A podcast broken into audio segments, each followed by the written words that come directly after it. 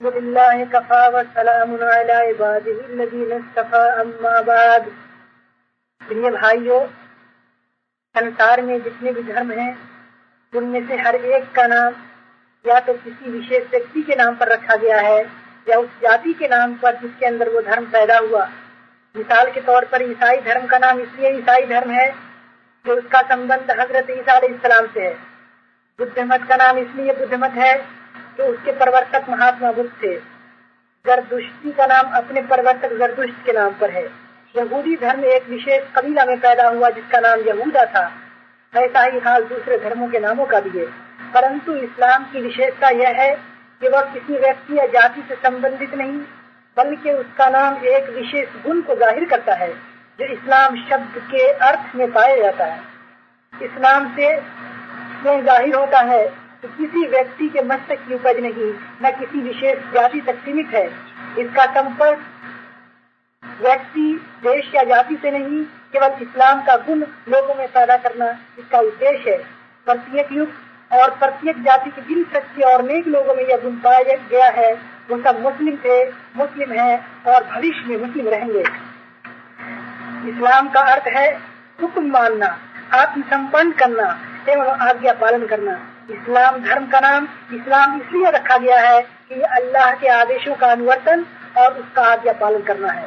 आप देखते हैं कि दुनिया में जितनी भी चीज़ें हैं, सब एक नियम और विधि के अधीन है।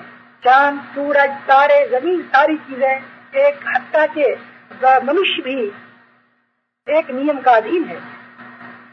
आप मनुष्य की हालत के ऊपर अगर गौर करेंगे तो आपको मालूम होगा कि वह प्राकृतिक नियम के अधीन है। जो नियम उसकी सृष्टि के लिए नियत की गई है, उसी के अनुसार सांस लेता, चलता, फिरता और इधर उधर दौड़ता है। यह प्रबल नियम, जिसमें बड़े बड़े ग्रहों से लेकर भूमि का एक छोटा से छोटा कण जकड़ा हुआ है, एक महान शासक का बनाया हुआ नियम है। संपूर्ण विश्व और विश्व की प्रत्येक वस्तु उस शासक के आदेश और उसकी आज्ञा का पालन करती है, क्योंकि वह उसी के बनाए हुए नियम का पालन कर रही है, इसलिए संपूर्ण विश्व का धर्म इस्लाम है। जैसा कि अभी हमने बताया है कि ईश्वर के आज्ञा पालन और उसके आदेश अनुवर्तन को ही इस्लाम कहते हैं। मनुष्य की एक हैसियत तो वो है, दूसरी हैसियत ये है तो उसके पास बुद्धि है, सोचने और समझने और फैसला करने की शक्ति है। ये वाद्य है। ये दो हैसियतें अलग अलग पाई जाती हैं। पहली हैसियत में वह संसार की दूसरी सारी चीज़ों के साथ जन्मजात मुस्लिम है और मुस्लिम होने के लिए बाध्य है। मजबूर है। दूसरी हैसियत में मुस्लिम होना या न होना, उसके अधिकार में है। और इसी अधिकार के कारण मनुष्य दो वर्गों में विभाजित हो जाता है। एक मनुष्य वो है, जो अपने सृष्टिकर्ता को पहचानता है, उसको अपना स्वामी और प्रभु मानता है, और अपने जीवन के इच्छित कार्यों में भी उसी के पसंद किए हुए कानून के ऊपर चलता है। वह पूरा मुस्लिम है। उसका इस्लाम पूर्ण हो गया, क्योंकि अब उसका जीवन पूर्ण रूप से इस्लाम है। अब वो जानबूझ कर भी उसका आज्ञाकारी बन गया, जिसका आज्ञा पालन वो अचेत रूप से कर रहा था। अब वह स्वेच्छा पूर्वक नहीं, उसी अल्लाह का आज्ञाकारी है, जिसका आज्ञाकारी वह बिना संकल्प के था। अब उसका ज्ञान यथार्थ है, क्योंकि वो अल्लाह को जान गया, जिसने उसे जानने और ज्ञान प्राप्त करने की शक्ति दी है। अब वो उसकी बुद्धि और उसकी सम्मति यथोचित है, और उसको पूरा विश्वास प्राप्त है। क्योंकि उसने सोच समझ कर उस ईश्वर को आज्ञा पालन का निर्णय किया, जिसने उसे सोचने, समझने और फैसला करने की योग्यता प्रदान की है। अब उसकी जबान सच्ची है, क्योंकि वह उस अल्लाह को मान रही है, जिसने उसको बोलने की शक्ति प्रदान की है। संपूर्ण विश्व के साथ उसकी आप नेता हो गई, क्योंकि विश्व की सारी चीज़ें जिसकी बंदगी कर रही हैं, उसी की बंदगी वो भी कर रही हैं। अब वह ज़मीन पर अल्लाह का प्रतिनिधि है। संपूर्ण संसार उसका है और वो अल्लाह का है। इसके मुकाबले में दूसरा मनुष्य वह है जो मुस्लिम पैदा हुआ, ईश्वर का आज्ञाकारी पैदा हुआ और अपने जीवन पर भर अचेतन रूप में मुस्लिम ही रहा, परंतु अपने ज्ञान और वृद्धि की शक्ति से वो काम लेकर उसने ईश्वर को न पहचाना और अपने स्वतंत्र क्षेत्र में उसने ईश्वर का हुक्म मानने से इनकार कर दिया। यह व्यक्ति काफिर है। कुफर का मौलिक अर्थ है छिपाना और पर्दा डालना। ऐसे व्यक्ति को इसलिए काफिर कहा जाता है कि उसने अपनी सहज प्रकृति पर नादानी का पर्दा डाल रखा है। कुफर एक प्रकार की जहालत भी है, अज्ञानता भी है, बल्कि वास्तविक अज्ञानता कुफरी है। इससे बढ़कर और क्या अज्ञानता हो सकती है कि मनुष्य ईश्वर से अपरिचित हो? एक व्यक्ति दुनिया के इतने बड़े कारखाने की दिन रात चलते हुए देखता है, परंतु नहीं जानता कि इस कारखाने को बनाने और चलाने वाला कौन है, और वह कौन कारीगर है, जिसमें कोयले और लोहे और कैल्शियम और सोडियम और ऐसी ही कुछ चीज़ों को मिलाकर मनुष्य जैसे अनुपम प्राणी का रचना कर दी। एक व्यक्ति संसार में हर और ऐसी चीज़ों और ऐसे काम देखता हर और ऐसी चीज़ें और ऐसे काम देखता है, जिनमें इंजीनियरिंग रसायन, ज्ञान और समस्त प्रतिभाओं के चमत्कार दिखाई देते हैं। परंतु वो नहीं जानता कि वह ज्ञान तत्व ज्ञान ये विद्यम और बुद्धिमाती वाला सत्ता किसने प्रदान की है? सोचिए और विचार कीजिए, ऐसे व्यक्ति के लिए वास्तविक ज्ञान के द्वार कैसे खुल सकते हैं, जिसको ज्ञान का पहला सिरा ही न मिला हो? कुफर एक जुल्म भी है, बल्कि सबसे बड़ा जुल्म कुफर है। आप जानते हैं कि जुल्म किसे कहते हैं? जुल्म यह है कि किसी चीज़ से उसके संभाव और प्राकृति के विरुद्ध ज़बरदस्ती काम लिया जाए। आपको मालूम हो चुका है कि दुनिया में जितनी चीज़ें हैं, सब ईश्वरीय आज्ञा के अधीन है और उनकी प्राकृति विधि और नियम का पालन करना ही इस्लाम है। स्वयं मनुष्य का संपूर्ण शरीर और उसका प्रत्येक भाग जन्मजात उसकी उसी प्राकृति के अनुरूप है। अल्लाह ने इन चीज़ों पर मनुष्य को थोड़ा सा प्रभुत्व अवश्य प्रदान किया है, परंतु हर चीज़ की प्रकृति यह चाहती है कि उसे ईश्वर इच्छा के अनुसार काम लिया जाए। किंतु जो व्यक्ति कुफर करता है, वो इन सब चीज़ों से उनकी प्राकृति के विरुद्ध काम लेता है। वह अपने दिल में दूसरों की बड़ाई प्रेम और भय को जगह देता है। हालाँकि दिल की प्राकृति यह चाहती है कि उसमें ईश्वर की बड़ाई उसका प्रेम, उसका डर हो। वो अपनी समझ इंद्रियों से और दुनिया की उन सब चीज़ों से जो उसके अधिकार में है, ईश्वर इच्छा के विरुद्ध काम लेता है। हालाँकि हर चीज़ की प्रकृति यह चाहती है कि उस ईश्वर विधि और नियम के अनुसार काम दिया जाए। बताइए, ऐसे व्यक्ति से बढ़कर और कौन जालिम होगा अपने जीवन में हर समय, हर चीज़ पर यहाँ तक कि स्वयं अपने आप पर भी जुल्म करता है? आप इससे कहीं ये नहीं समझ लीजिए कि कुफर से मनुष्य अल्लाह का कुछ बिगाड़ लेता है। इस सम्राट का राज इतना बड़ा है कि वो बड़ी से बड़ी दूरबीन लगाकर भी अब तक यह मालूम न कर सके कि वह कहाँ से आरंभ होता है और कहाँ समाप्त होता है। जिस सम्राट की शक्ति इतनी अपार है कि सारी पृथ्वी और सूर्य और मंगल और ऐसी करोड़ों ग्रह उसके संकेत पर गेंद की तरह फिर रहे हैं जिस सम्राट की संपत्ति ऐसी अपार है कि संपूर्ण विश्व में जो कुछ है, उसी का है। उसमें कोई उसका साजी नहीं। जो सम्राट ऐसा निरपेक्ष है कि सब उसके मोहताज और उपजीवी है और वह किसी का मोहताज नहीं। भला मनुष्य की क्या हस्ती है कि उसके मानने या न मानने से ऐसे सम्राट को कोई हानि पहुँच सके? उससे कुछ और सरकशी की नीति अपनाकर मनुष्य उसका कुछ भी नहीं बिगाड़ सकता। हाँ अपने विनाश का आयोजन ज़रूर कर लेता है।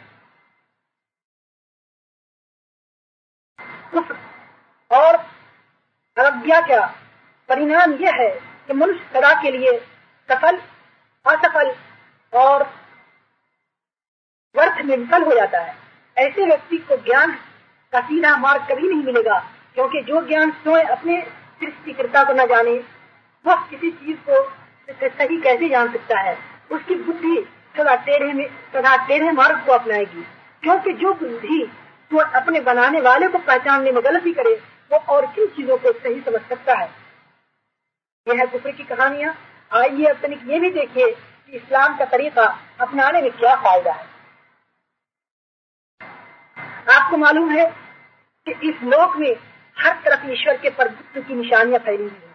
विश्व का यह विराट कारखाना, जो एक पूर्ण व्यवस्था और एक कटल कानून के अंतर्गत चल रहा है तो इस बात का साक्षी है कि इसका बनाने वाला, चलाने वाला एक अपार शक्ति का मालिक है और वही शासक है, जिसके शासन के विरुद्ध कोई भी चीज़ सिर नहीं उठा सकती। संपूर्ण विश्व की तरह मनुष्य की प्रकृति भी यह है कि उसका हुक्म माने। क्योंकि अचेतन रूप में वह रात दिन उसका आज्ञा पालन कर ही रहा है। क्योंकि उसके प्राकृतिक नियमों का उल्लंघन करके वह जीवित तो रह ही नहीं सकता।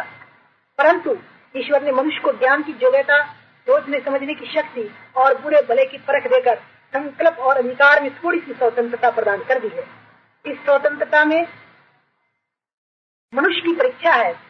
उसके ज्ञान की परीक्षा है, उसकी बुद्धि की परीक्षा है, उसके विवेक की परीक्षा है और इस बात की परीक्षा है कि उसे जो स्वतंत्रता प्रदान की गई है, उसको वह किस प्रकार प्रयोग में लाता है। और इस परीक्षा में कोई एक तरीका अपनाने को मनुष्य को बाध्य नहीं किया गया, क्योंकि बाध्य और विवश करने से परीक्षा का उद्देश्य भंग हो जाता है। आप स्वयं समझ सकते हैं कि परीक्षा में प्रश्न पत्र देने के पश्चात यदि आपको एक विशेष उत्तर देने का बाद और विवश कर दिया जाए तो ऐसी परीक्षा से कोई लाभ नहीं होगा। आपकी वास्तविक योग्यता का प्रदर्शन उस वक्त होगा, उसी समय होगा, जबकि आपको हर प्रकार का उत्तर देने का अधिकार प्राप्त हो। यदि आपने ठीक उत्तर दिया और सफल हो गए भावी उन्नति का ये द्वार आपके लिए खुल जाएँगे। और यदि ठीक उत्तर न दिया, असफल होंगे और अपनी अयोग्यता से अपनी उन्नति का रास्ता रोक लेंगे। ठीक इसी प्रकार ईश्वर ने अल्लाह ने भी अपनी परीक्षा में मनुष्य को स्वतंत्र रखा है, ताकि वह जो तरीका चाहे अपनाए। अब एक व्यक्ति तो वो है, जो स्वयं अपनी और विश्व की प्रकृति को नहीं समझता, अपनी सृष्टिकर्ता की उसके गुणों को पहचानने में भूल करता है, और अधिकार की जो स्वतंत्रता उसे दी गई है, उसे अनुचित लाभ उठाकर वह अवज्ञा और सरकशी की रीति अपनाता है। वह व्यक्ति ज्ञान, बुद्ध और विवेक और अमल की परीक्षा में असफल हो गया। उसने खुद साबित कर दिया कि वह हर प्रकार से निम्न श्रेणी का व्यक्ति है, इसलिए उसका वही परिणाम होना चाहिए जो अभी आपने सुना। जो दूसरा व्यक्ति है, उसके मुकाबले में एक दूसरा व्यक्ति है, जो इस प्रकार इस परीक्षा में सफल हो गया। उसने ज्ञान और बुद्धि से यही काम लेकर ईश्वर को जाना और माना। हालाँकि वो ऐसा करने का बाध नहीं किया गया था। उसने भलाई और बुराई के परखने में भी गलती नहीं की। स्वतंत्र रूप से उसने भलाई को ही पसंद किया। जगती बुराई की और भी झुकने की स्वतंत्रता उसे प्राप्त थी। बुराई के योग से जाने की आज़ादी प्राप्त थी। उसने अपनी प्राकृति को समझा, अपने ईश्वर को पहचाना और अवज्ञा की स्वतंत्रता प्राप्त होने पर भी ईश्वर की आज्ञा पालन की रीति को अपनाया। उस व्यक्ति को परीक्षा में इसी कारण से सफल मिली कि उसने अपनी बुद्धि से ठीक काम लिया, आँखों से ठीक देखा, कानों से ठीक सुना, मस्तिष्क से ठीक विचार निर्धारित किया और दिल से उसी बात पर चलने का फैसला किया जो ठीक था। वो दो अंतर हैं। मुस्लिम के नैतिक जीवन में ईश्वर का भय, सच्चापन और सत्यवादिता होगी वो दुनिया में ये समझ कर रहेगा कि सब चीज़ों का मालिक अल्लाह है। मेरे पास और समस्त मनुष्य के पास जो कुछ है, ईश्वर ही का दिया हुआ है।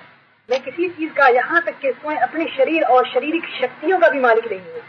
सब कुछ ईश्वर की अमानत है और इस अमानत को प्रयोग में लाने का जो अधिकार मुझको दिया गया है, उसको ईश्वर इच्छा के अनुसार प्रयोग में लाना चाहिए। एक दिन ईश्वर मुझसे अपनी यह अमानत वापस लेगा और उस समय मुझे मुझे वो एक एक चीज़ का हिसाब देना होगा। संसारिक सफलता भी ऐसी ही व्यक्ति के पास होती है। उससे बढ़कर संसार में कोई प्रतिष्ठित और सज्जन नहीं हो सकता, क्योंकि उसका सिर ईश्वर के सिवा किसी के सामने झुकने वाला नहीं, और उसका हाथ ईश्वर के सिवा किसी के आगे फैलने वाला नहीं। अपमान ऐसे व्यक्ति के समीप कैसे फटक सकता है? उससे बढ़कर संसार में कोई शक्तिशाली भी नहीं होगा, क्योंकि उसके मन में ईश्वर के सिवा किसी का डर और उसको ईश्वर के सिवा किसी से पुरस्कार और इनाम का लोभ भी नहीं होगा। कौन सी शक्ति है जो ऐसे व्यक्ति को हक और सच्चाई से विचारित कर सकती है? और कौन सा धन है जो उसका ईमान मोल ले सकता है?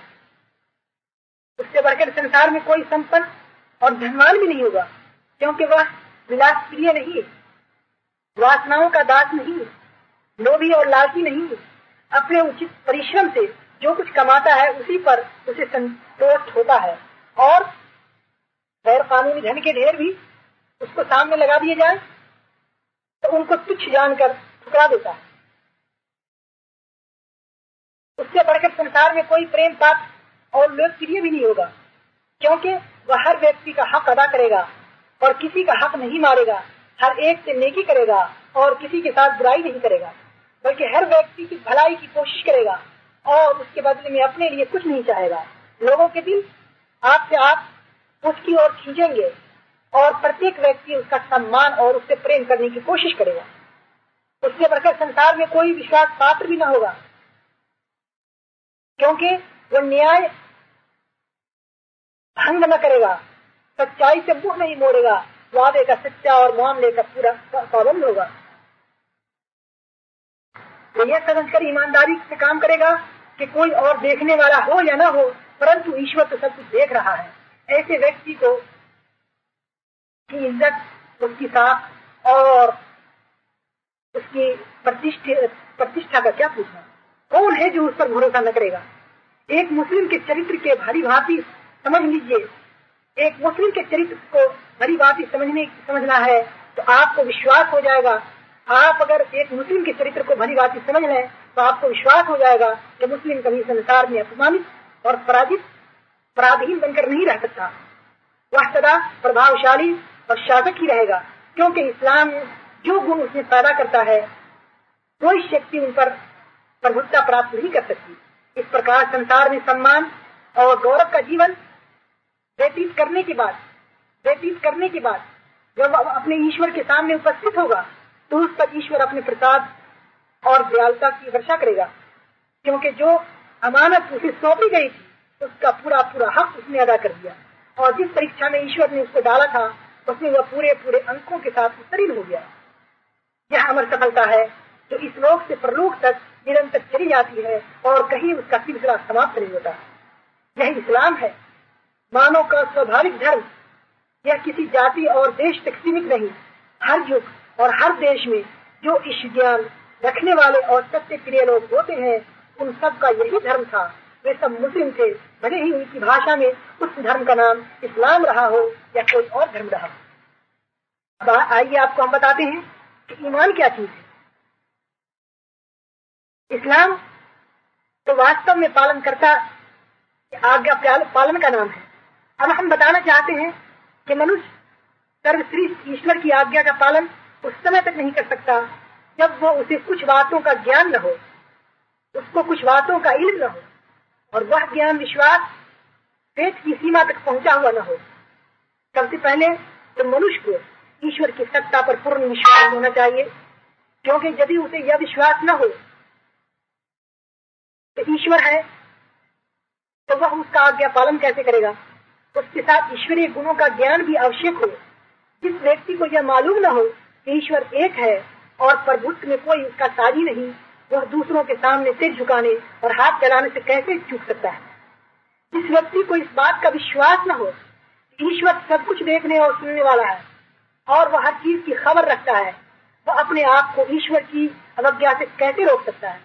इस बात पर जब आप विचार करेंगे तो आपको ज्ञात होगा कि विचार और संभाव और इस्लाम के सीधे मार्ग पर चलने के लिए मनुष्य में जिन गुणों का होना आवश्यक है वे गुण उस समय तक उसमें नहीं आ सकते, जब तक कि उसे ईश गुणों का ठीक ठीक ज्ञान न हो। और यह ज्ञान केवल ज्ञान लेने तक सीमित न रहे, बल्कि उसे विश्वास के साथ ज्ञान लेना चाहिए, ताकि मनुष्य का मन उसके ज्ञान विरोधी विचारों से और उसका जीवन उसके ज्ञान के विरोध आचरण करने से बच सके। उसके बाद मनुष्य को यह भी मालूम होना चाहिए ईश्वरी इच्छा के अनुसार जीवन व्यतीत करने का सही तरीका क्या है? किस बात को ईश्वर पसंद करता है? ताकि उसे अपनाया जाए और किस बात को अल्लाह नापसंद करता है, ताकि उसे बचा जा सके। उसके लिए ज़रूरी है कि मनुष्य अल्लाह के कानून और उसके सिद्धांत से भली भांति परिचित हो। उसके विषय में उसे पूरा विश्वास हो कि यही अल्लाह का कानून और विद्वान है और इसी का अनुसरण करने से अल्लाह की प्रसन्नता प्राप्त हो सकती है। क्योंकि यदि उसे इसका ज्ञान ही न हो तो वह पालन किस चीज़ का करेगा? और यदि ज्ञान तो हो, परंतु पूरा विश्वास न हो, या मन में यह भावना बनी हो कि इस कानून और विधान के अतिरिक्त दूसरे कानूनों और विधानों, विधान भी ठीक ही है, या हो सकते हैं तो उसकी भली भांति पालन कैसे कर सकता है? फिर मनुष्य को इसका ज्ञान भी होना चाहिए। ईश्वरी इच्छा के अनुसार न चलने। और उसके पसंद किए हुए नियम और विधान का पालन न करने का परिणाम क्या है? और उसके आज्ञा पालन का पुरस्कार क्या है? इसलिए ज़रूरी है कि आखिरत, यानी परलोक की जीवन का, ईश्वर के न्यायालय में ईश्वर के न्यायालय में पेश होने का, उसकी अदालत में पेश होने का, अविज्ञा दंड पाने का और आज्ञा पालन पर, और आज्ञा पालन पर पुरस्कार पाने का पूरा ज्ञान और विश्वास हो। जो व्यक्ति आखिरत के जीवन के से अपरिचित है। वह आज्ञा पालन और अवज्ञा दोनों को निसफल समझता है। उसका विचार तो यह है कि अंत में आज्ञा पालन करने वाला और न करने वाला दोनों बराबर रहेंगे, क्योंकि दोनों मिट्टी हो जाएँगे। फिर उससे कैसे आशा की जा सकती है कि वह आज्ञा पालन की पाबंदियों और तकलीफों को उठाना स्वीकार करे और उन गुनाहों से बचे जिनसे इस संसार में कोई हानि पहुँचने का उसको भय नहीं है। ऐसे विश्वास के साथ मनुष्य ईश्वरीय नियम और कानून का कभी अनुवर्ती नहीं हो सकता। इसी प्रकार वह व्यक्ति भी आज्ञा पालन की रीति को दृढ़ता पूर्वक अपना नहीं सकता, जिसे आखिरत के जीवन और अल्लाह की अदालत में पेश होने का ज्ञान तो हो, परंतु विश्वास नहीं। इसलिए कि संदेश और दुधा के साथ मनुष्य किसी बात पर स्थिर नहीं रह सकता। आप एक काम का, मनोयोग से उसी समय करेंगे। जब आपको विश्वास हो कि यह काम लाभदायक है और दूसरे काम से बचने से भी आप उसी समय अविचल रह सकते हैं, जब आपको पूरा विश्वास हो कि यह काम हानिकारक है। ऐसा मालूम हुआ कि एक तरीके पर चलने के लिए उसके फल और परिणाम का ज्ञान होना भी आवश्यक है और यह ज्ञान ऐसा होना चाहिए जो विश्वास की सीमा तक पहुँचा हुआ हो।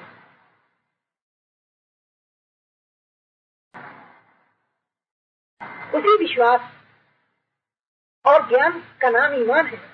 ईमान का अर्थ जानना और मानना है। जो व्यक्ति ईश्वर के एक होने को और उसके वास्तविक गुणों और उसके कानून और नियम और उसके दंड, पुरस्कार को जानता हो और हार्दिक रूप से उस पर विश्वास रखता हो, उसको मोमिन यानी ईमान रखने वाला कहा जाता है। और ईमान का परिणाम यह है कि मनुष्य अर्थात अल्लाह का आज्ञाकारी और फरमाबरदार हो जाता है। ईमान की परिभाषा से आप समझ सकते हैं कि ईमान के बिना कोई मनुष्य मुस्लिम नहीं हो सकता। इस्लाम और ईमान में वही संबंध है जो वृक्ष और बीज में होता है। बीज के बिना वृक्ष उग ही नहीं सकता। हाँ यह अवश्य हो सकता है कि बीज भूमि में बोया जाए, परंतु भूमि खराब होने के कारण या जलवायु अच्छी प्राप्त न होने के कारण पेड़ पौधे दो शीत उगे। ठीक उसी प्रकार, यदि कोई व्यक्ति किसी से ईमान ही न रखता हो तो यह किसी तरह संभव नहीं वह मुस्लिम हो। हाँ यह अवश्य संभव है कि किसी के दिल में ईमान हो, परंतु अपने संकल्प की दुर्बलता या अपूर्ण शिक्षा, दीक्षा और संगीत के प्रभाव से वह पूरा और पक्का मुस्लिम न हो। ईमान और इस्लाम की दृष्टि से समस्त मनुष्यों की चार श्रेणी चार श्रेणी है। चार दर्जे हैं। जो ईमान रखते हैं और उनका ईमान उन्हें ईश्वर के आदेशों का पूर्ण रूप से अनुवर्ता बना देता है। जो बात ईश्वर को अप्रिय है, वो उससे इस तरह बचते हैं जैसे कोई व्यक्ति आँख को हाथ लगाने से बचता है। और जो बात ईश्वर को प्रिय है, उसे वह ऐसे शौक से करते हैं जैसे कोई व्यक्ति धनोपार्जन के लिए शौक से काम करता है। ये वास्तविक मुस्लिम है। दूसरा वह है, जो ईमान पर रखते हैं, परंतु उनके ईमान में इतना बल नहीं कि उन्हें पूर्ण रूप से अल्लाह का आज्ञाकारी बना दे। ये अगरचे निम्न श्रेणी के लोग हैं, परंतु फिर भी मुस्लिम ही है। ये यदि ईश्वरीय आदेशों को की की नाफरमानी करते हैं तो अपने अपराध की दृष्टि से दंड के भागी हैं। परंतु उनकी हैसियत अपराधी की है, विद्रोही की नहीं है। इसलिए कि यह सम्राट को, इस सम्राट को सम्राट मानते हैं और उसके कानून के कानून होना स्वीकार करते हैं। तीसरा वह है जो ईमान नहीं रखता, परंतु देखने में वह ऐसे वह ऐसा काम करता है जो ईश्वरीय कानून के अनुकूल दिखाई देता है। ये वास्तव में विद्रोही है। इसका कुछ भी मूल्य नहीं। इनकी मिसाल ऐसे व्यक्ति जैसी है चौथे वो लोग हैं जो ईमान भी नहीं रखते और कर्म की दृष्टि से भी दुष्ट और दुराचारी हैं। ये उस श्रेणी के लोग हैं, जो बागी और विद्रोही कहलाते हैं, क्योंकि ये विद्रोही भी हैं और बिगाड़ पैदा करने वाले भी। मानवीय श्रेणी के इस वर्गीकरण से यह बात स्पष्ट हो जाती है ईमान वास्तव में मानवीय सफलता का आधार है। इस्लाम, चाहे वो पूर्ण हो या अपूर्ण, केवल ईमानी रूपी बीज से पैदा होता है। जहाँ ईमान न होगा, वहाँ ईमान की जगह कुफर होगा, जिसका दूसरा अर्थ ईश्वर के प्रति विद्रोह है। चाहे वो विद्रोह ऊँचे सत्र का हो या नीचे सत्र। ईश्वरीय आज्ञा पालन के लिए ईमान की आवश्यकता और उसकी ज़रूरत आपने जान लिया। अब प्रश्न ये है कि ईश्वर के गुण और उसके इच्छित कानून परलोक के जीवन के संबंध में ज्ञान और ऐसा ज्ञान जिस पर विश्वास किया जा सके, कैसे प्राप्त हो सकता है? हम आपको बता चुके हैं कि विश्व में सर्वत्र ईश्वर की कारीगरी की निशानियाँ मौजूद हैं। मौजूद है, जो इस बात के साक्षी है कि इस कारखाने को एक ही कारीगर ने बनाया है और वही उसको चला रहा है। उन निशानियों में सर्वश्रेष्ठ ईश्वर की समस्त गुणों की छवि दिखाई पड़ती है। उसकी विजडम उसका ज्ञान, उसका सामर्थ, उसकी दयालता, उसकी पालन क्रिया, उसका प्रकोप, तात्पर्य यह है कि कौन सा गुण है जिसकी गरिमा उसके कर्मों उसके कामों से व्यक्त न होती हो? परंतु मनुष्य की बुद्धि, मनुष्य की बुद्धि और योग्यता से इन चीज़ों को देखने में बहुत ज़्यादा भूल हुई है। ये समस्त निशानियाँ आँखों के सामने मौजूद है। परंतु फिर भी किसी ने कहा, ईश्वर दो है। किसी ने कहा, तीन है। किसी ने कहा, अनगिनत हैं। किसी ने अनगिनत ईश्वर मान लिए, किसी ने मर्द के टुकड़े टुकड़े कर दिए और कहा, एक वर्षा का प्रभु है, एक वायु का प्रभु है, एक अग्नि का ईश्वर है और दुनिया में जितने भी सिस्टम चल रहे हैं, हर एक का एक अलग अलग ईश्वर है। तात्पर्य यह है कि एक एक शक्ति के अलग अलग ईश्वर पाए जाते हैं और एक ईश्वर इन सब का नायक है। इस तरह ईश्वर की सत्ता और उसके गुणों को समझने में, लोगों की बुद्धि ने बहुत धोखे खाए हैं जिनको बयान करने का यहाँ मौका नहीं है। आखिरत परलोक के जीवन के विषय में भी लोगों ने बहुत शिक्षक और असत्य विचार प्रकट किए। किसी ने कहा कि मनुष्य मरकर मिट्टी हो जाएगा, फिर उसके पश्चात कोई जीवन नहीं। किसी ने कहा कि इसी दुनिया के अंदर हम आए हैं और यहीं पर खत्म हो जाएँगे। किसी ने कहा कि मनुष्य बार बार इस लोक में जन्म लेगा और अपने कर्मों के अनुसार दंड या पुरस्कार पाएगा। किसी ने और भी बातें कही, किसी ने कुछ कहा, किसी ने कुछ कहा और इस तरह से दुनिया के अंदर बेशुमार देवताओं का प्रचलन हो गया। दुनिया के अंदर ईश्वर को छोड़कर लोग शिव की तरफ़ चले गए। यद्यपि बुद्धि और ज्ञान की पूर्ण रूप से परीक्षा तो उसी प्रकार हो सकती है। जब मनुष्य बिना किसी मार्गदर्शन के छोड़ दिया जाए और फिर अपनी कोशिश और योग्यता से सच और सच्चाई को भूल जाए, परंतु ईश्वर ने अपने बंदों को ऐसी कठिन परीक्षा में नहीं डाला। उसने अपनी दया से केवल मनुष्य में ऐसे मनुष्य पैदा किए, जिनको अपने गुणों का अर्थात ज्ञान दिया। वह तरीका भी बताया, जिससे मनुष्य संसार में ईश्वर की इच्छा के अनुसार जीवन यापन कर सकता है। परलोक के जीवन के संबंध में भी अर्थात ज्ञान प्रदान किया। और उन्हें आदेश दिया कि दूसरे मनुष्य तक यह ज्ञान पहुँचा दे। ये अल्लाह के पैगंबर संदेशता है, रसूल है। जिस साधन से अल्लाह ने उनको ज्ञान दिया है, उनका नाम वही, जिसको अंग्रेज़ी में रिविलेशन, हिंदी में देवी प्रकाशन आप कह सकते हैं। और जिस ग्रंथ में उन्हें यह ज्ञान दिया गया है उसको ईश्वरीय ग्रंथ और अल्लाह का कलाम कहते हैं। अब मनुष्य और उसकी योग्यता की परीक्षा इसमें है कि वह पैगंबर के पवित्र जीवन को देख ले और उसकी उच्च शिक्षा पर विचार करने के बाद उस पर ईमान लाता है या नहीं। अगर वो न्यायशील और सत्य प्रिय है तो सच्ची बात और सच्चे मनुष्य की शिक्षा को मान लेगा और परीक्षा में सफल हो जाएगा।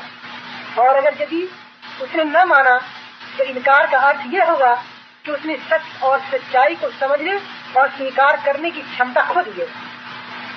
यह इनकार उसको परीक्षा में असफल कर देगा और ईश्वर और उसके कानून और परलोक के जीवन के विषय में वह कभी ज्ञान प्राप्त नहीं कर सके। देखिए, जब आपको किसी चीज़ का ज्ञान नहीं होता तो आप ज्ञान वाले व्यक्ति की खोज करते हैं। और उसके आदेश के अनुसार आचरण करते हैं। आप बीमार होते हैं तो खुद अपना इलाज नहीं कर लेते, बल्कि डॉक्टर के पास जाते हैं। डॉक्टर का प्रमाणिक होना, उसका अनुभवी होना, उसके हाथ से बहुत से रोगियों का अच्छा होना, ये ऐसी बातें हैं जिनके कारण आप ईमान ले आते हैं। कि उत्तम इलाज के लिए जिस योग्यता की आवश्यकता है, वह उस डॉक्टर के अंदर पाई जाती है। इसी ईमान और विश्वास के कारण वह जिस दवा को, जिस ढंग से सेवन करने को कहता है, इस्तेमाल करने को कहता है, उसका आप इस्तेमाल करते हैं। और जिस जिस चीज़ से बचने को हुक्म देता है, उससे परहेज करते हैं। इसी तरह कानून के मामले में आप वकील पर ईमान लाते हैं और उसके आदेशों का पालन करते हैं। शिक्षा के विषय में अध्यापक पर ईमान लाते हैं और वह जो कुछ आपको बताता है, उसको मानते चले जाते हैं। आपको कहीं जाना हो, रास्ता मालूम न हो तो आप किसी जानकार व्यक्ति पर ईमान लाते हैं या नहीं? और जो मार्ग वो आपको बताता है, उसी पर आप चलते हैं या नहीं? तात्पर्य यह है कि दुनिया के हर मामले में आपको जानकारी और ज्ञान प्राप्त करने के लिए किसी जानने वाले आदमी पर ईमान लाना पड़ता है और उसके आदेशों का पालन करना पड़ता है। उसी का नाम प्रोच पर ईमान है। गैर पर ईमान है। प्रोच पर ईमान का अर्थ यह है कि जो कुछ आपको मालूम नहीं, उसका ज्ञान आप जानने वालों से प्राप्त करें और उस पर विश्वास कर लें। ईश्वर की सत्ता और गुणों से आप परिचित नहीं है। आपको यह भी मालूम नहीं तो उसके फरिश्ते, उसके आदेश के अंतर्गत संपूर्ण विश्व का काम कर रहे हैं और आपको हर तरफ़ से घेरे हुए आपको यह भी खबर नहीं कि ईश्वर इच्छा के अनुसार जीवन व्यतीत करने का तरीका क्या है, साधन क्या है आपको आखरत और परलोक के जीवन का भी सही हाल मालूम नहीं। इन सब बातों का ज्ञान आपको एक ऐसे मनुष्य के द्वारा प्राप्त होता है, जिसकी सच्चाई, सत्यवादिता ईश भय पवित्रतम जीवन और अच्छी बातों को देखकर आप मानते हैं कि वह जो कुछ कहता है, सच कहता है। और उसकी सब बातें विश्वास करने के लायक है। यह परोक्ष पर ईमान है। अल्लाह का आज्ञा पालन और इसकी इच्छा के अनुसार आचरण करने के लिए परोक्ष पर ईमान आवश्यक है, क्योंकि पैगंबर के सिवा किसी और साधन से आपको अर्थात ज्ञान नहीं प्राप्त हो और अर्थात ज्ञान के बिना आप इस्लाम के तरीके पर ठीक ठीक चल नहीं सकते। अब हम आपको ये बताना चाहेंगे कि पैगंबरी और नबूवत की वास्तविकता क्या है? और पैगंबरों को कैसे पहचाना जाए? अल्लाह के संदेशकाओं को कैसे पहचाना जाए? आप देखते हैं कि संसार में मनुष्य को जिन जिन चीज़ों की आवश्यकता होती है, अल्लाह ने उन सब का प्रबंध स्वयं ही कर दिया है। बच्चा जब पैदा होता है तो देखिए कितनी सामग्री उसे देकर संसार में भेजा जाता है। देखने के लिए आँखें, सुनने के लिए कान, सूंघने और सांस लेने के लिए नाक स्पर्श ज्ञान के लिए संपूर्ण शरीर का संपूर्ण शरीर उसके अंदर अनुभव शक्ति चलने के लिए पाँव काम करने के लिए हाथ सोचने के लिए मस्तिष्क और ऐसी ही अनगिनत दूसरी चीज़ों का जो पहले से उसकी सब जरूरतों का ध्यान रखते हुए उसकी छोटी से छो, उसके छोटे से शरीर के अंदर लपेट करके सारी चीज़ें रख दी गई है। फिर जब दुनिया में कदम रखता है तो जीवन बिताने के लिए इतनी सामग्री उसको मिलती है, जिसकी आप गणना भी नहीं कर सकते। वायु है, प्रकाश है, ताप है, जल है, पृथ्वी है। माँ के समय पहले से दूध मौजूद है। माता पिता संबंधी यहाँ तक के दूसरे लोगों के दिलों के अंदर उसके प्रति प्यार और ममता पैदा कर दी गई है, जिससे उसका पालन पोषण होता है। फिर जितना जितना वो बढ़ता जाता है, उसकी आवश्यकताओं की पूर्ति के लिए हर प्रकार की सामग्री उसको मिलती जाती है। और ऐसा लगता है, मानो, पृथ्वी और आकाश की समस्त शक्तियाँ उसके पालन पोषण और सेवा के लिए कार्य कर रही हैं। इसके बाद आगे बढ़िए। दुनिया के काम करने के लिए जितनी योग्यताओं की ज़रूरत है, वो सब मनुष्य को दी गई है। शारीरिक शक्ति समझ बूझ ऐसी बहुत सी योग्यताएँ थोड़ी या बहुत हर मनुष्य के अंदर पाई जाती परंतु यहाँ अल्लाह ने ये प्रबंध किया है कि समस्त योग्यताएँ सब मनुष्य को समान रूप से नहीं दी गई। यदि ऐसा होता तो किसी का मोहताज, कोई किसी का मोहताज नहीं होता, न कोई किसी की परवाह करता। इसलिए ईश्वर ने समस्त मनुष्य की सामूहिक सामूहिक आवश्यकताओं को ध्यान में रखते हुए समस्त योग्यताएँ पैदा तो मनुष्य ही में से की परंतु, इस तरह के किसी को एक योग्यता अधिक दे दी और दूसरे को दूसरी योग्यता दे दी? किसी के अंदर एक सलाहियत ज़्यादा दे दी, दूसरे के अंदर कम कर दी। आप देखते हैं कि कुछ लोग शारीरिक परिश्रम की शक्तियाँ दूसरों से अधिक लेकर आते हैं। कुछ लोगों में किसी विशेष कला या प्रोफेशन की जन्मजात योग्यता होती है, जिससे दूसरे वंचित होते हैं। और कुछ लोगों में बुद्धि की तेज़ी, और बौद्धिक शक्ति दूसरों से अधिक होती है, कुछ जन्म सिद्ध सेनानी होते हैं, कुछ में प्रशासन की विशेष योग्यता होती है, कुछ भाषण की असाधारण शक्ति लेकर पैदा होते हैं, कुछ में लिखने की ज़्यादा सलाहियत होती है।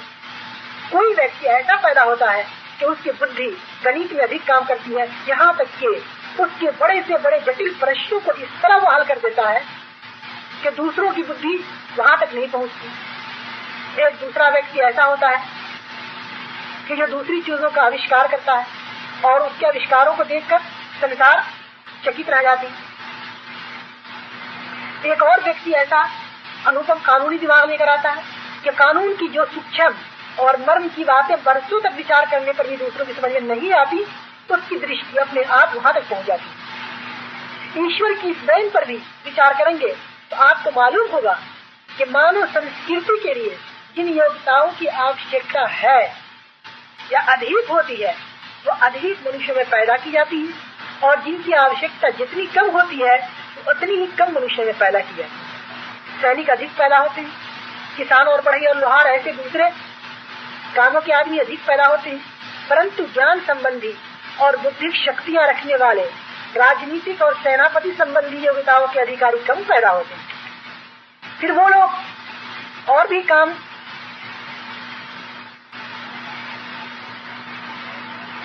फिर वो लोग और भी कम मिलते हैं जो किसी विशेष विद्या और कला में असाधारण योग्यता के अधिकारी हों। क्योंकि उनके महान कार्य के कारण शताब्दियों तक लोगों को उन जैसे कुशल जानकारों की आवश्यकता नहीं रहती। अब सोचना चाहिए कि संसार में मानव जीवन को सफल बनाने के लिए केवल यही एक आवश्यकता तो नहीं कि लोगों को इंजीनियर हिसाबदा वैज्ञानिक कानूनदा राजनीतिक, अर्थशास्त्र के आचार और विभिन्न व्यवस्था की योग्यता रखने के वाले लोग ही पैदा हों। इन सबसे बढ़कर एक और आवश्यकता भी तो है।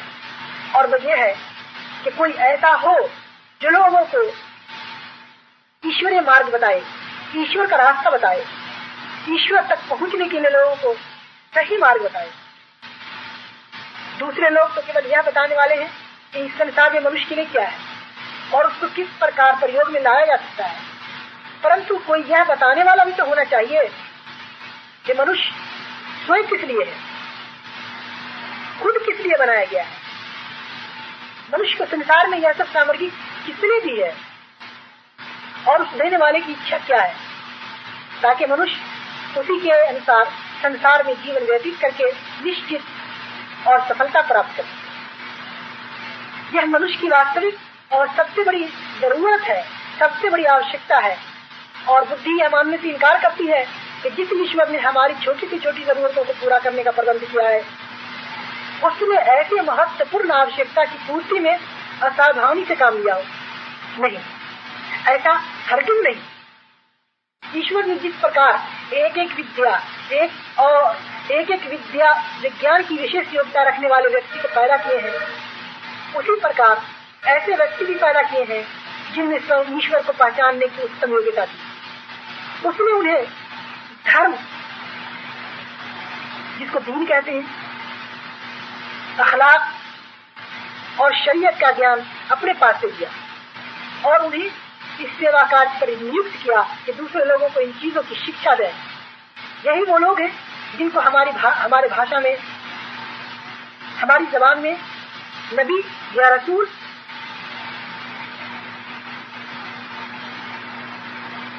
या हिंदी में दूत या संदेशा कहा जाता है।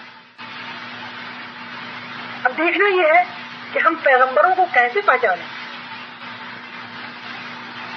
तो जिस प्रकार दूसरी विद्याओं और कलाओं के कुशल व्यक्ति एक विशेष बुद्धि और एक विशेष प्रकार की मनोवृत्ति लेकर पैदा होते हैं, इसी प्रकार पैगंबर भी एक विशेष प्रकार की मनोवृत्ति लेकर आते हैं। एक जन्मजात कवि की कविताओं को सुनते ही हमको मालूम हो जाता है कि यह काव्य की विशेष प्रतिभा लेकर पैदा हुआ है। क्योंकि दूसरे लोग चाहे जितनी ही कोशिश करें, उस जैसे पद रचना नहीं कर सकते। इसी प्रकार, एक जन्मजात लेखक, एक जन्म सिद्ध आविष्कारक, एक जन्मजात नेता भी अपने महान कार्य से स्पष्ट रूप में पहचान लिया था क्योंकि उनमें से हर एक अपने काम में असाधारण योग्यता का प्रदर्शन करता है, जो दूसरों में नहीं होती। ऐसे ही हाल पैगंबरों का भी है। उसके मन में वो बातें आती है जो दूसरे सोच भी नहीं सकते। तो ऐसे विषयों का वर्णन करता है, जिनका उसके सिवा किसी कोई वर्णन नहीं कर सकता। उसकी दृष्टि ऐसी सूक्ष्म बातों तक पहुँच जाती है, जिन तक दूसरों की दृष्टि वर्षों के सोच विचार के बाद भी नहीं पहुँच वो जो कुछ कहता है, हमारी बुद्धि को स्वीकृत हो। हमारा मन गवाही देता है अवश्य ऐसा ही होना चाहिए। संसारिक अनुभव और विश्व के निरीक्षणों से उसकी एक एक बात सत्य सिद्ध होती है।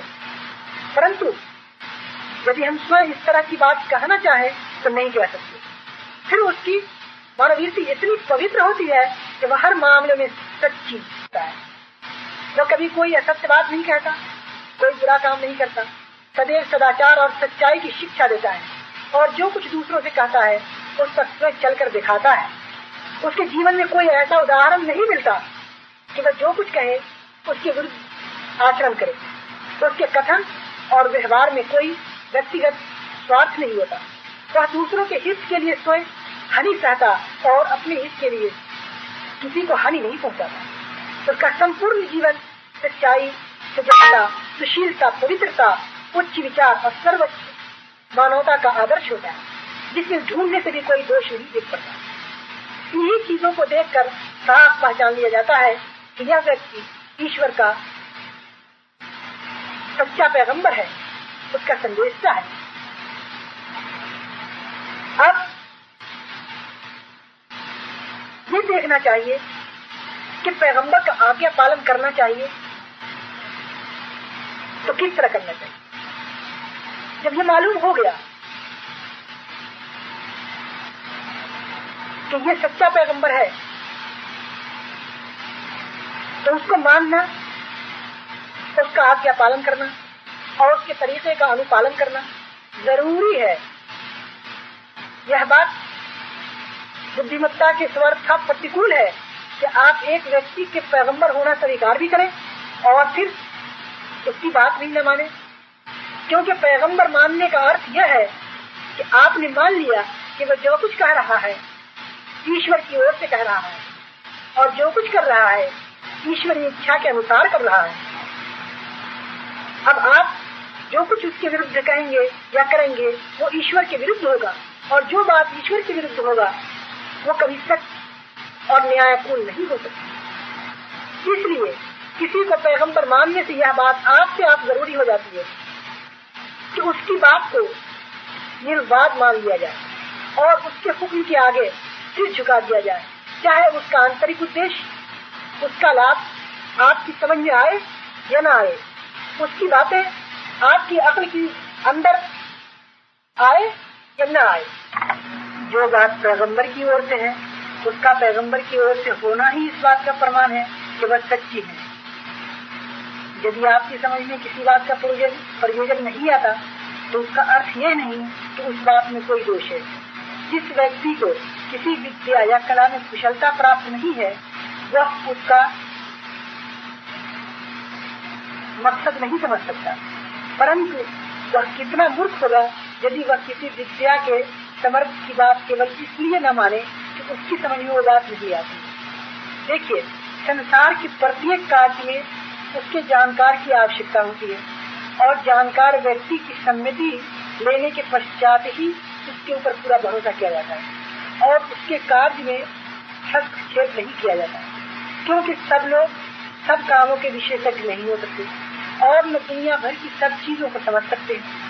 आपको अपनी समस्त बुद्धि और चतुर्थ का उपयोग केवल उस बात में करना चाहिए कि एक अच्छे से अच्छा विशेषज्ञ खोजें जब किसी के बारे में आपको विश्वास हो जाए कि वह सबसे अच्छा जानकार है, उस पर आपको पूरा भरोसा करना चाहिए।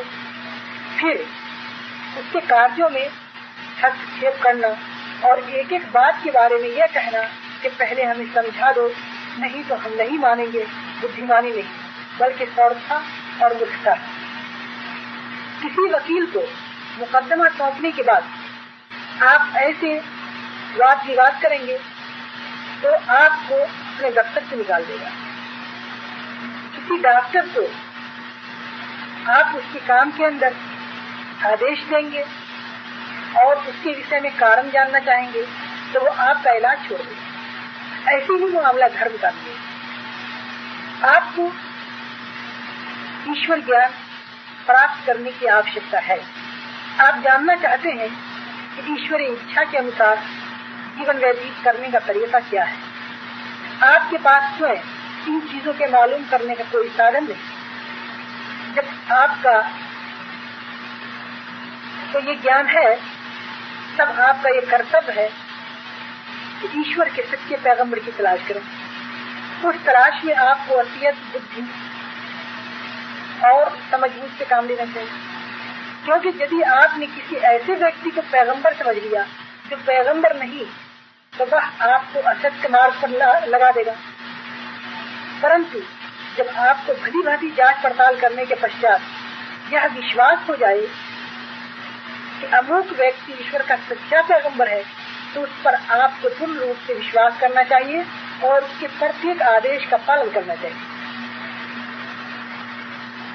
जब आपको ये मालूम हो गया कि इस्लाम का सच्चा और सीधा मार्ग वही है जो ईश्वर की ओर से उसका पैगंबर बताए तो यह बात आप स्वयं समझ सकते हैं कि पैगंबर का ईमान लाना और उसका आज्ञा पालन करना और अनुवर्तन करना समस्त मनुष्य के लिए कितना आवश्यक है। और जो व्यक्ति पैगंबर के तरीके को छोड़कर तो अपनी बुद्धि से कोई तरीका निकालता है, कोई तरीका अपनाता है, वह निश्चय ही मार्ग भरत गुमराह इस मामले में लोग विचित्र गलतियाँ करते हैं। कुछ लोग ऐसे हैं जो पैगंबर की सच्चाई को तो मानते हैं, परंतु न उसके ऊपर ईमान लाते हैं, न उसके आदेशों का पालन करते हैं।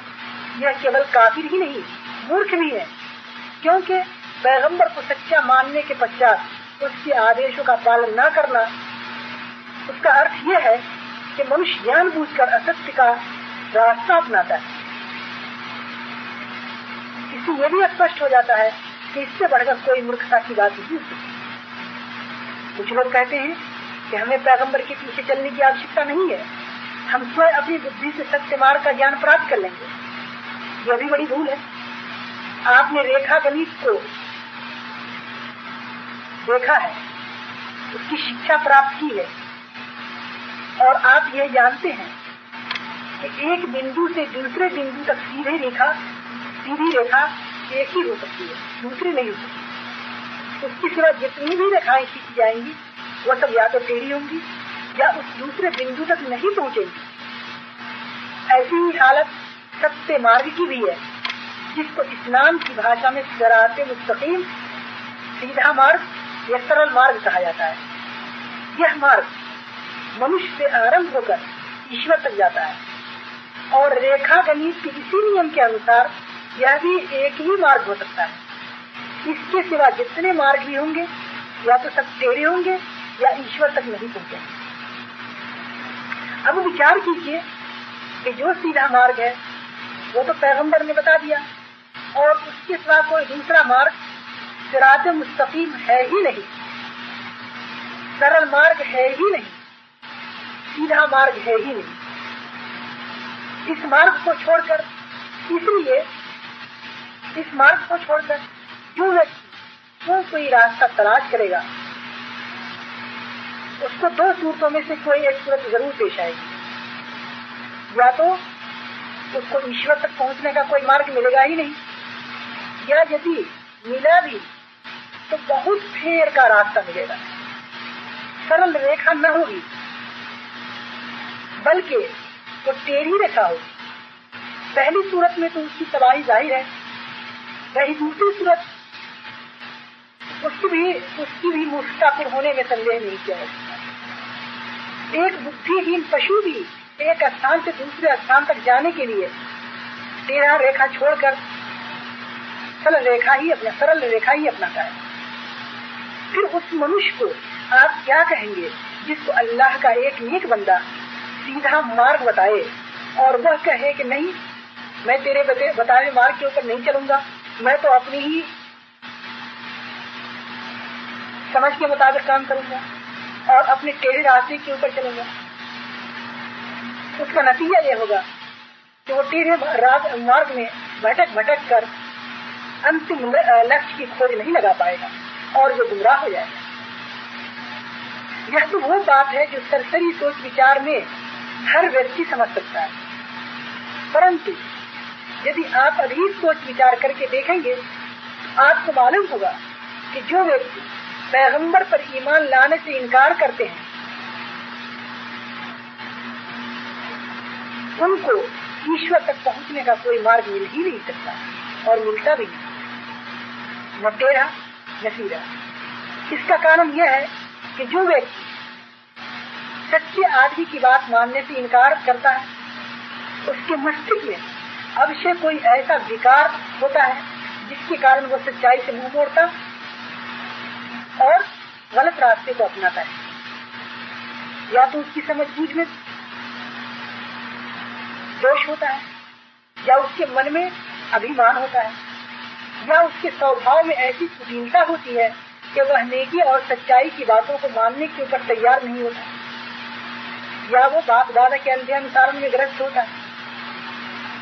और जो असत्य बातें परथा के रूप में उसके पास पहले से चली आ रही हैं, उनके विरुद्ध कोई बात मानने के लिए और सुनने के लिए तैयार नहीं होता। क्या ये वजह हो सकती है कि वो अपनी इच्छा का दास हो? दास है। और पैगंबर की शिक्षा को मानने से इसलिए इनकार करता है कि उसके मान लेने के बाद पापों और अवैध बातों की स्वतंत्रता शेष नहीं रहती। ये सब ऐसे कारण हैं कि यदि उनमें से कोई एक कारण भी किसी व्यक्ति के अंदर पाया जाता है तो इसको ईश्वरीय मार्ग मिलना असंभव है। और यदि कोई कारण भी न पाया जाता हो तो यह संभव नहीं कि एक सच्चा, निष्पक्ष और अकलमंद मनुष्य एक सच्चे पैगंबर की शिक्षा को स्वीकार करने से इनकार कर सबसे बड़ी बात यह है कि पैगंबर ईश्वर की ओर से भेजा हुआ होता है और ईश्वर ही का यह आदेश है कि उसकी ऊपर ईमान लाओ और उसका आज्ञा पालन करो। अब जो कोई पैगंबर पर ईमान नहीं लाता, वो ईश्वर के विरुद्ध विद्रोह करता है। उसका बागी हो जाता है। ईश्वर के खिलाफ रास्ते के ऊपर चला जाता है। आप उसको यूँ समझिए कि आप जिस राज की प्रजा है, उसकी ओर से जो अधिकारी भी नियुक्त होगा, आपको उसके आदेशों का पालन करना होगा। यदि आप उसके अधिकारों को नहीं मानेंगे या उसके अहकाम के, के पालन करने से इनकार करेंगे वो जो कहता है उसकी बात के ऊपर नहीं चलेंगे। तो इसका अर्थ यह होगा कि आपने स्वयं राज के विरुद्ध विद्रोह किया है बगावत की है। राज्य को मानने और उसके द्वारा नियुक्त अधिकारी को मानने से आपने इनकार कर दिया है। राज को मानना और उसके द्वारा नियुक्त अधिकारी को न मानना, ये बजाय खुद विरोध की बात ऐसे साथ ईश्वर और उसके भेजे हुए पैगंबर के लिए ईश्वर समस्त मनुष्य का वास्तविक सम्राट है।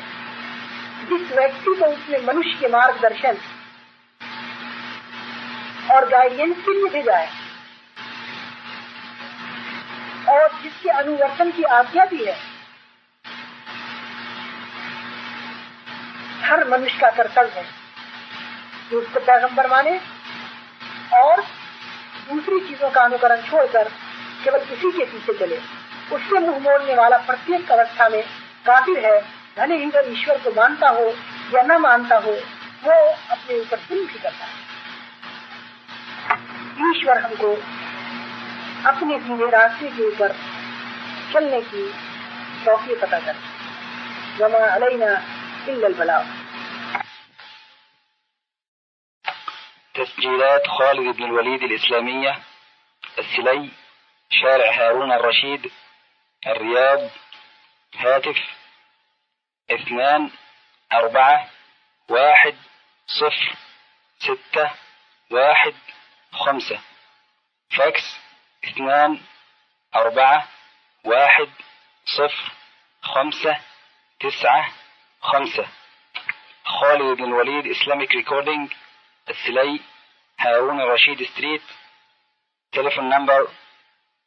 2 4 1 0 6 1 5